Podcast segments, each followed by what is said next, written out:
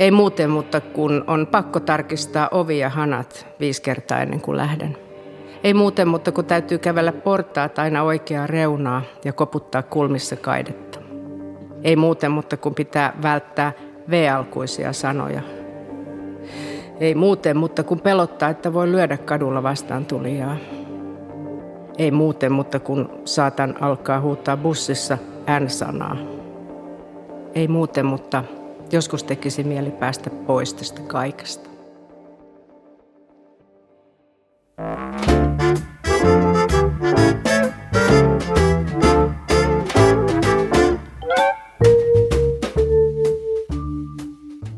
Tämä on Kustannus Oy Duodeckimin julkaisema Mieletöntä Anja Snellman podcast ja minä olen kirjailija ja terapeutti Anja Snellman, joka uskoo, että puhumalla pakkooireista lievitetään jo sinänsä monien tuntemaa ahdistusta ja häpeää näihin liittyen. Kasku lievä asteisinakin pakkooireita voi olla välillä meillä kaikilla. Tänään mulla on vieraana psykologi ja psykoterapeutti Riitta Suvanto-Vitikka ja me puhutaan pakkooireista. Tervetuloa Riitta. Okei, kiitos ja kiitos kutsusta. On aina hieno tilaisuus päästä puhumaan pakkooireista. Kiva. Nimittäin sultahan on ilmestynyt tämmöinen aivan mainio ja niin ammattilaisille kuin ehkä pakkoireisille itselleenkin itse tutkisteluun tarpeellinen teos työkirja pakkoireiden hoitoon – mutta mennään ennen kuin mennään tähän kirjaan ja siihen liittyviin vähän niin kuin yksityiskohtaisempiin asioihin, niin tämän itse asian juurille. Mikä on saanut sut kiinnostumaan juuri tästä aihealueesta? No oikeastaan sattuma. Millä tavalla sattuma? No sillä tavalla, että, että mä olin valmistumassa tuolta psykoterapeuttikoulutuksesta ja sitten piti löytää aihe lopputyölle. Ja mä olin töissä Hussissa silloin, missä oli tämmöinen nettiterapiaprojekti meneillään – ja mä kysyin sieltä mahdollisuutta sisällön tuottamiseen tämmöisenä lopputyönä. Ja silloin oli just meneillään tämä pakkooireisen häiriön nettiterapian kehittely. Ja sitten mä sain siitä terapiakoulun lopputyöksi sit aiheen, että mä tein ensimmäisen käsikirjoituksen siihen nettiterapiaan. Okei, ja menikö se ihan sellaisena sitten, että tavallaan tuliko se käyttöön? Joo, kyllä se tuli ihan, ihan niin kuin hiottiin tietenkin sen mun, mun panoksen jälkeen, mutta kyllä se ihan sellaisena on ja, ja se on myös julkaistu kirjana irtipakkooireista. Juuri näin.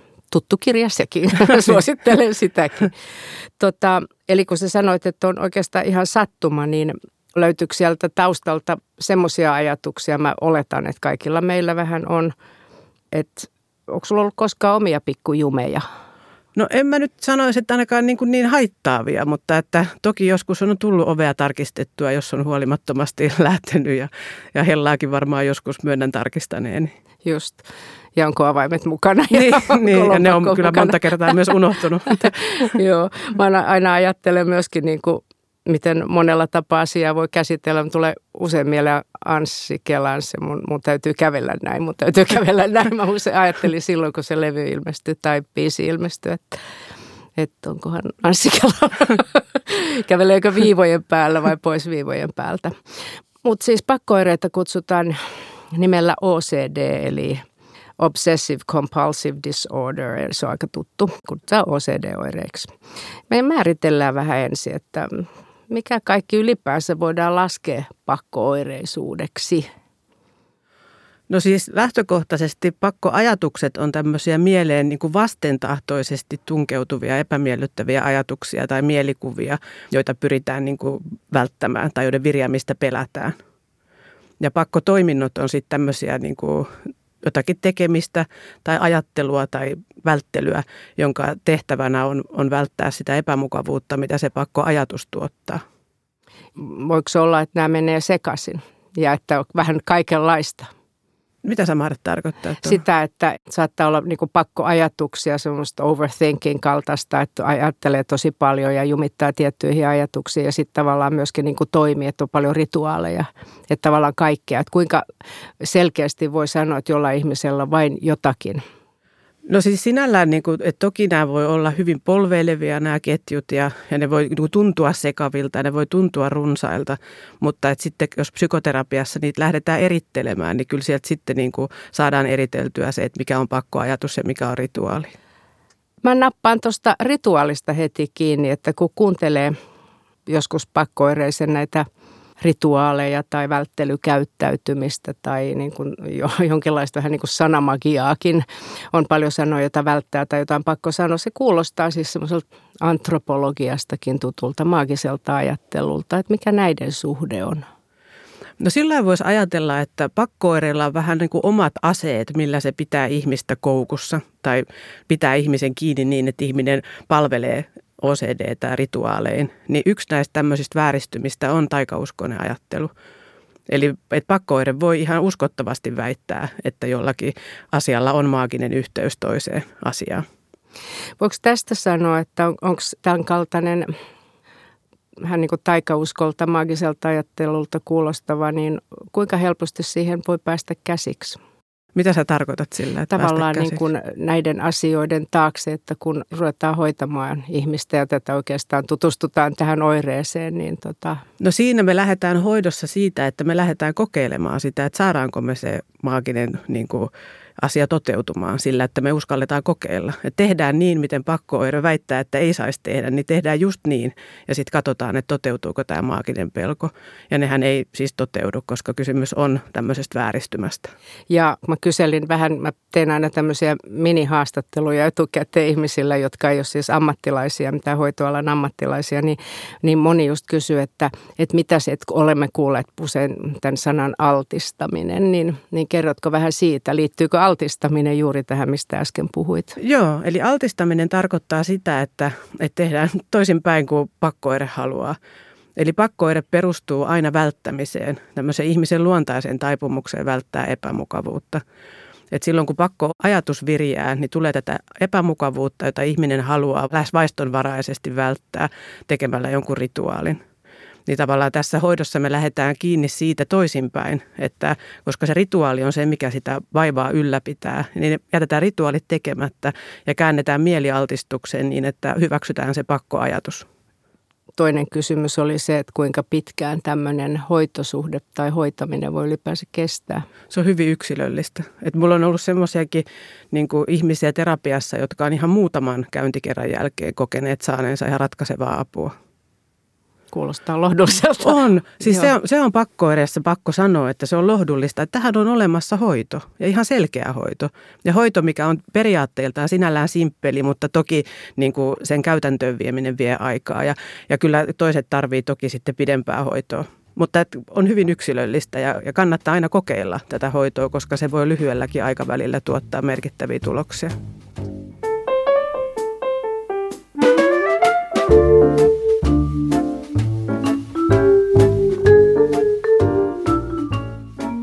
Palataan ihan kohta vielä näihin hoitoon ja vähän altistukseenkin, mutta kun mietitään, että OCD luokitellaan tautiluokituksessa ahdistuneisuushäiriöihin, niin voiko sanoa näin, että kumpi kumpi on ensin, ahdistus vai pakkoire? Onko siinä pakkoire ensin vai ahdistus? Voidaanko me niin kuin erotella niitä? No tuosta mulle tulee mieleen se, että, että periaatteessa niin kuin ensin, ensin tulee pakkoajatus ja sen kanssa tulee ahdistus. Mutta ne voi tulla hyvin nopeasti, että se niin kuin voi tuntua siltä, että ne tulee samaan aikaan.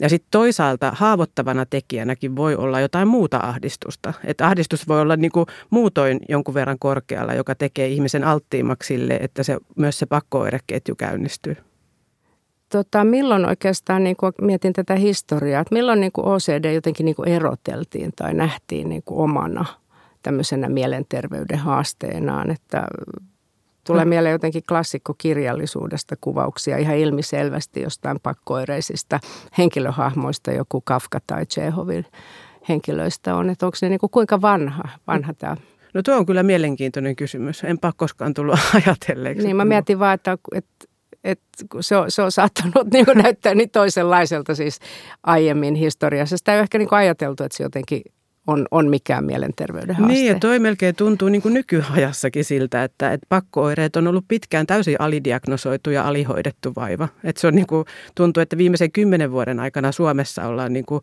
havahduttu todenteolla tähän, että, että pakkooireista kärsiviä on paljon ja hoito on vähän lapsen kengissä. No se sanot on sanan kärsiviä, niin, niin liittyykö siihen muuten, tuossa alkutekstissähän oli vähän semmoinen lopussa semmoinen niin ehkä itsetuhoisuuteenkin tai itsetuhoisiin ajatuksiin liittyvä eh, vire, niin tota, jos on pitkään kärsinyt pakkooireista ja se on alkanut invalidisoida elämää. Niin tota, kuinka usein masennus seuraa, että voihan olla jo aika monenlaisia sitten niin kuin haasteita mielenterveyden puolella. Kyllä, mulla ei tuosta ole mitään semmoista niin kuin tilastotietoa olemassa tai näin, mutta että, että toki, että jos elämä rajoittuu, niin kyllähän siitä seuraa myös muita hankaluuksia. Ja kuinka sitten se liittyy, sanotaanko nyt sitten esimerkiksi miten sä hoidat, niin jos se on kovin monitahoista, että ihminen jo siinä vaiheessa, kun tulee sun luokse puhumaan, niin hän vaikuttaa paitsi ahdistuneelta kaikista näistä syistä ja elämä saattanut ja ihmissuhteet jo vähän niin kuin, että tämä pakkoire on alkanut rajoittaa voimakkaasti ja hän on siis selkeästi myös masentunut, niin eikö se ole aikamoinen vyyhti jo siinä kohtaa? No se lähtee kyllä ne hoidot aika niin kuin omalla painollaan, että siinä alussa tietenkin tehdään niin kuin tarkasti sitä tilanteen analysointia ja, ja sitä tilanteen kartotusta. Ja katsotaan siinä kohtaa, että missä järjestyksessä niitä oireita kannattaa hoitaa. Et joillain se on niin päin, että, että kannattaa nimenomaan lähteä siitä pakkooireesta ja jos saadaan siihen niin kuin uskoa ja toivoa, että se altistus lähtee toimimaan ja ihminen saa onnistumisen kokemuksia, niin, niin se voi olla jollekin se oikea paikka lähteä vyyhtiä purkamaan. Mutta jollain toisella saattaa sitten olla joku muu oire, mitä kannattaa ensin hoitaa ja pakkooireiden vuoro tulee myöhemmin. Että yksilöllisesti ne suunnitellaan ne hoidot. Niin kuin tästä työkirja pakkooireiden hoitoon jonka olet kirjoittanut, niin sehän on äärimmäisen selkeä. Ja se on jo lohdullinen siinä, kun se on niin jotenkin, tästä lähdetään liikkeelle ja näin tehdään ja taustotetaan. Ja mä luulen, jo tämä on tavallaan niin kuin lohdullista, että näillä mennään. Niin tota, miten ylipäänsä tämä pakkoireiden kirjo, kuin hyvin se tunnetaan? Et voiko ajatella, että tämmöinen työkirja soveltuu sitten kaikenlaisiin pakkoireisiin? Siis joo, näin se on, että koska se pakkooireen logiikka on aina sama. Että se on ihan sama sitten, mikä se sisältö on. Että se sisältö on yksilöllinen ja useimmiten juuri sen kyseisen henkilön pahimpiin pelkoihin liittyvä. No voiko semmoista asiaa niin kuin määritellä yhtä, että missä iässä yleensä ensimmäisiä pakkooireita niin kuin ilmaantuu? No siis joillain, jotkut muistaa, että ihan lapsuudesta asti – ja sitten jos toisaalta ajattelee, että lapsilla on ihan normaalia niin semmoisia kehitysvaiheita, jossa voi olla semmoista pakkoireista tai sen tyyppistä jollakin laattasaumojen hyppelyllä ja sen semmoisella, että, että jollain saattaa sieltä jo jäädä päälle toi pakkoireinen kehä. Mutta nuoressa aikuisiässä, niin kuin monet muutkin mielenterveyden häiriöt, käynnistyy. Tai monella voi niin kuin myös ensimmäisen lapsen syntymän jälkeen voi alkaa tämmöinen oireepisodi esimerkiksi. No Tämä varmaan kiinnostaa. Tästä usein kysellä, että onko niin luonnetyyppejä, onko jotain asioita, jotka, jotka triggeröi tai laukaisee sitten ihmiselle? No siis periaatteessa ajatellaan näin, että siihen tarvitaan geneettinen alttius. Että niin kuin monessa muussakin niin kuin sairaudessa tai häiriössä ajatellaan näin. Että on geneettisesti alttiille henkilölle tämä on mahdollista käynnistyä tämmöinen pakkoireinen kehä. Ja sitten jos miettii niin kuin ylipäänsä semmoisia näkyviä toistopakkoja tai rituaaleja, niin, niin kuinka paljon siis, kun on geneettinen pohja, niin kuinka paljon me sitten niin kuin opitaan? Että sanotaan, että jos äidillä tai isällä perheessä on selkeä semmoinen jonkinlainen toistopakko, niin tota, että, että se ikään kuin muuttuu minun mallikseni tehdä. On. Se on just juuri näin, että on mahdollista mallioppia sitä, plus sitten, että, että voi olla jotain semmoisia niin tapoja, että miten ylipäätään tunteisiin suhtaudutaan. Että jos on, niin kuin, jos on semmoista vanhemmilla vaikeuksia suhtautua omiin tunteisiinsa jotenkin luottavaisesti tai, tai kohtaavasti, että säikytään tunteita, niin että semmoisellakin käyttäytymisellä voidaan niin kuin antaa mallia siihen, siihen, että, että lähtee tämmöinen tunteita välttävä kehä. No entäs semmoinen asia, että kuinka tota rakkaiksi tämmöinen pakkoire tai pakkoireisuus voi muodostua, ja tarkoitan tietysti silloin, kun ne invalidisoi elämää vielä pahasti, että kuinka pitkä ihminen tavallaan hyväksyy niitä, onko sulla tämmöistä ajatusta, tai että totta kai niitä myös nolostellaan, ei haluta niin kuin näyttää niitä ja tehdään niitä yksinään ja itsekseen, mutta että niin kuin... No toi, toi liittyy mun mielestä siihen hoitoprosessiin, että hyvin usein on sillä, että, että kun ihminen tulee hoitoon, niin saattaa olla, että hän ei ole kertonut kenellekään kärsivänsä tämmöisistä oireista, että se häpeä on niin kuin todella suurta. Mutta sitten hoidon kuluessa, kun opitaan hyväksymään paremmin niitä omia pakkoireita, niin, niin tavallaan se suhde muuttuu. Ja usein huomaakin siitä, että potilas on edistynyt hoidossaan, kun hän kertoo, että hän on vaikka jollekin läheiselleen uskaltautunut kertomaan, että hän kärsii tämmöisistä oireista.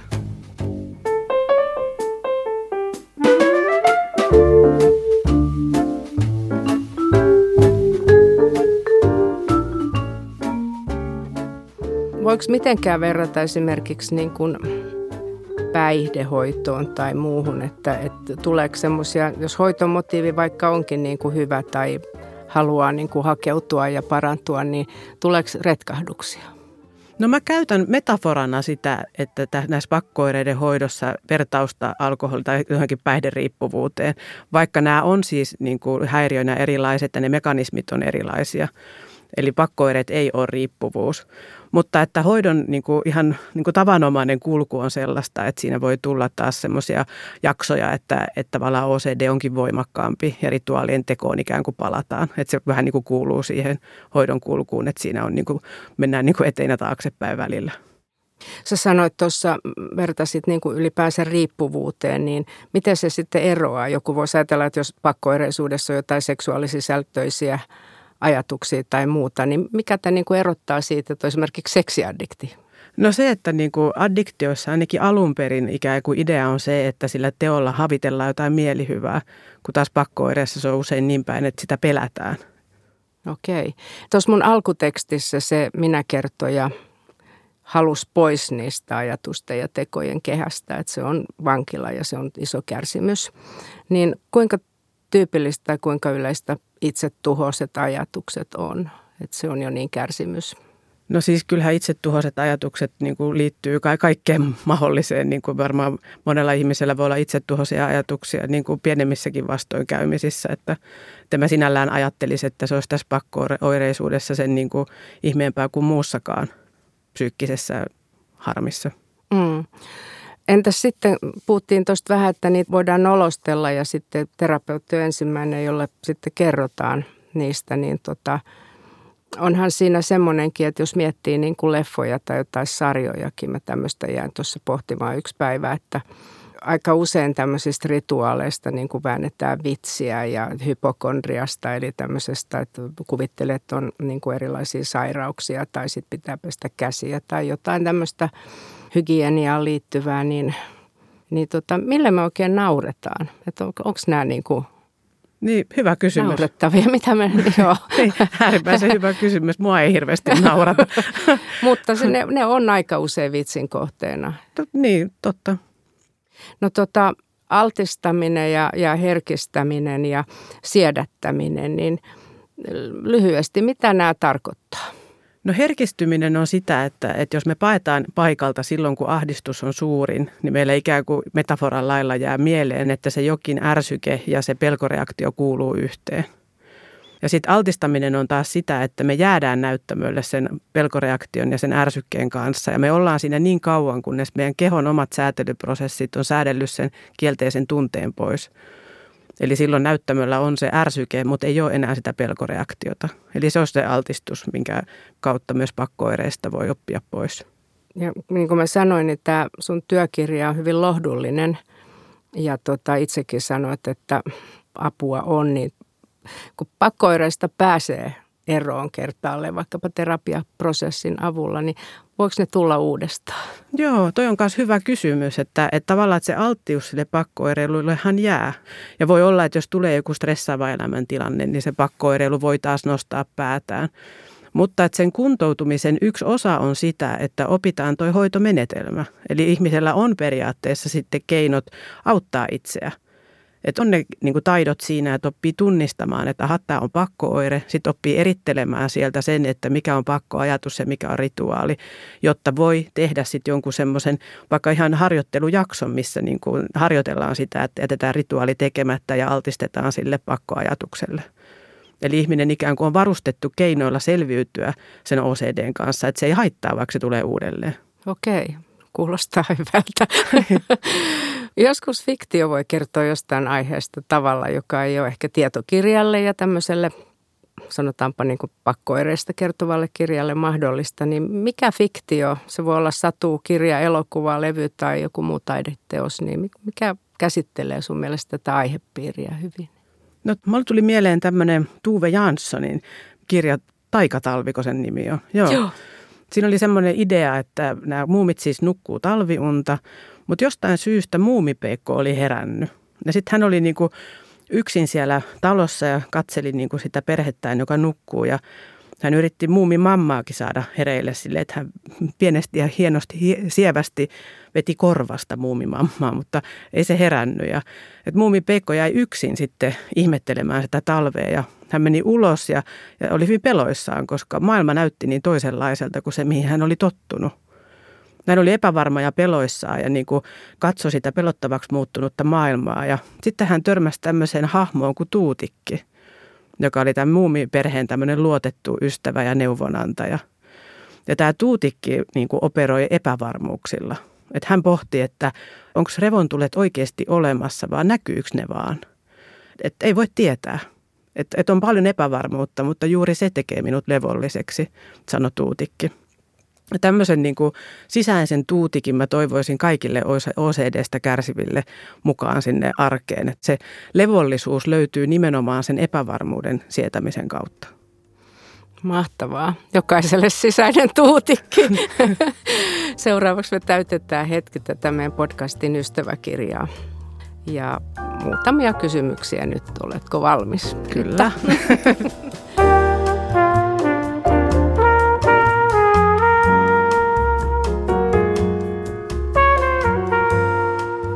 oliko sulla joku unelma työ tai ura mielessä, kun sä olit koulussa vielä no, lapsena? No lapsena varmaan olisi ollut joku eläinlääkärin ammatti okay. tai joku tämmöinen.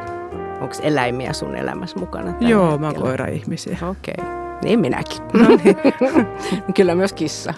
Ei ne ole vaihtoehtoja ehkä.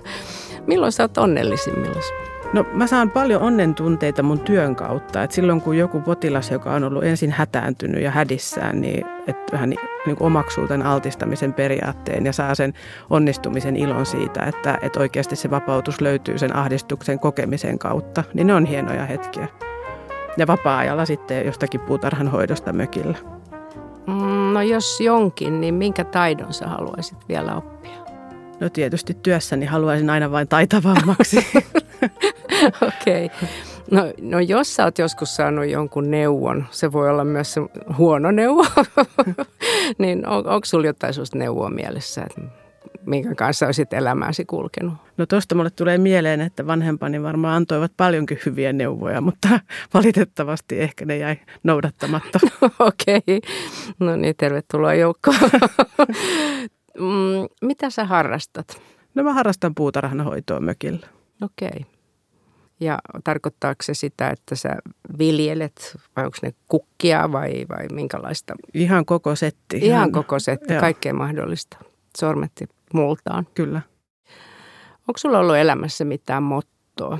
Neuvosto jo puhuttiin, että ne on saattanut tuuli viedä, mutta tota, onko mikään motto tai onko sulla mielestä jollain ollut hyvä motto? No mun täytyy tuohon vaan todeta, että eipä nyt sen kummempaa mottoa kuin, että elämä on.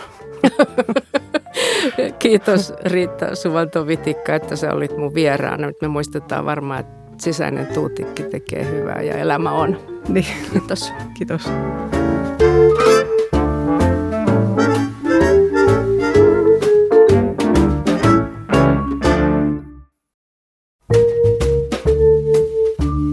Tässä mieletöntä Anja Snellman podcastin jaksossa me ollaan juteltu pakkoireista. Ja tämän podcastin kuuntelijat saavat kustannus Oy Duodeckimin yleisistä tietokirjoista 30 prosentin alennuksen koodilla podcast.